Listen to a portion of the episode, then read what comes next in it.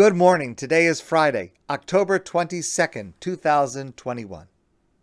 There are two themes that weave through the disparate narratives of this week's Torah portion, Vayera. Kindness as a cardinal value, a central value of Judaism, and prayer as a primary vehicle for creating and maintaining a relationship with God. Our parsha begins with God visiting Avraham, and our sages tell us that God was visiting because Avraham was in pain, fulfilling the mitzvah of Bikur Cholim, of visiting one who is sick, an act of kindness. Avraham and Sarah show exemplary hospitality and kindness to strangers who are passing their tent, and their actions form the model that we are encouraged to imitate in our own lives. Even their nephew Lot imitates this behavior in his showing hospitality to the strangers who appear at his home later in the Parsha. Avraham prays to save the people of Sodom from destruction. And in that prayer, Avraham establishes for us, for all time, Shacharis, the obligation to pray every morning. These two themes, kindness and prayer, converge later in the Parsha when Avraham prays for the recovery of the household and family of Avimelech. Avimelech is a king in a part of Israel, and Avraham and Sarah are there, and there is an illness that befalls them, and Avimelech asks Avraham to pray to God on their behalf.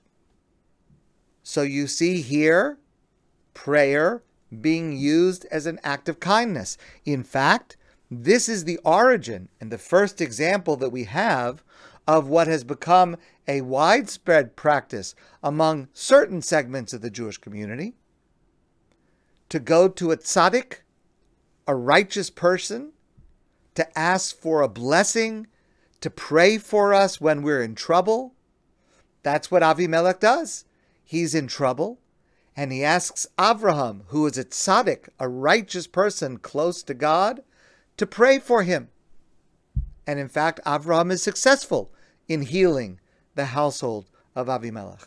So we see in our parsha the merging of the spiritual and the mundane.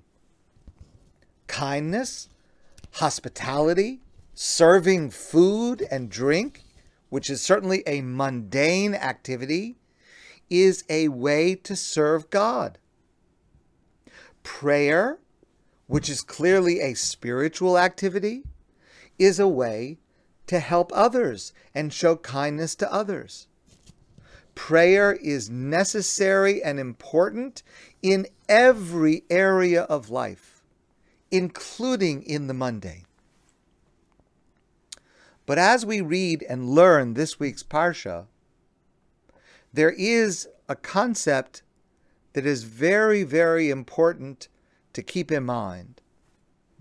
And I'll demonstrate it with a story that I heard from Nasanel Safran, who I do not know, but this is the story that he told. The story is about a young married man who wanted to get a bracha, a blessing from a tzaddik. And so he went to a great tzaddik in Israel, a righteous man, a person who many, many people come to for blessings. And it's not easy to be able to see this person. He doesn't take money for what he does and there's always a line of people waiting to ask for his blessings for all of their various needs. And it took this young man a long time to be able to get an appointment, to be able to see this great tzaddik. He came in and he asked the tzaddik for blessings. He asked this righteous man for a blessing for good health for himself and his family. He asked for a blessing that he should be able to earn a, an income that would suffice to support himself and his family because they were struggling a little bit. He asked for a blessing for his children, that they should grow up to be good, proud, caring Jews. And for each request that he made to this tzaddik, the righteous man responded with an earnest blessing, blessing him to be successful in these endeavors. Just before he left, he said to the tzaddik, There's one more blessing I need to ask for. And this could be the most important of all. I ask you for a bracha, for a blessing, for shalom bayis, that my wife and I should have harmony and peace within our home. Our marriage is not doing so well. We're arguing, we're not getting along. And we need shalom bayis. We need peace and harmony and respect in our marriage. And I ask you for a bracha, a blessing, that we should have shalom bayis. The tzaddik looked at him and said, I can't. The young man said, But but I need this blessing desperately, and I know I've asked for other blessings, and you've been so generous with your brachos. But why won't you give me this bracha? Am, am I so bad that I'm not deserving of a blessing? And the tzaddik said to him, I didn't say I won't bless you. I said I can't. You can't bless me? Why can't you bless me?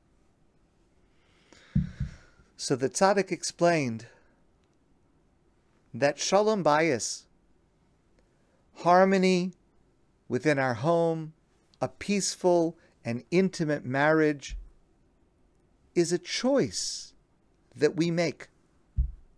There are many things in life that are situations that God arranges our health, our wealth,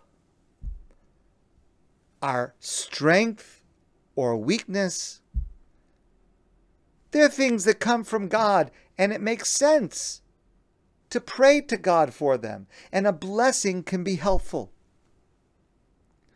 But there is another realm of life, a realm of life that is the result of our choices, of the way that we act. And the situation depends on the choices that we make. It doesn't depend on what God grants or does not grant. Shalom bayis, peace within your marriage. It's within your choice. It's up to you. If you choose to live in peace with your wife, if you treat her in a worthy manner, if you show her respect and honor. And that will motivate her to live in peace with you. That's how you achieve shalom bayis. And if you don't make those choices, if you don't act in those ways and speak in those ways, all the blessings in the world will not help. A happy marriage comes from our actions and our words, not from a blessing. Prayer is vitally important to us, and we need to appreciate its power and its potential in every area of life. That is definitely true. But we must also recognize its limits, the areas of life where it's not up to God, it's up to us. My friends, I want to wish you a great day and a wonderful Shabbos. And I look forward to seeing all of you soon in person.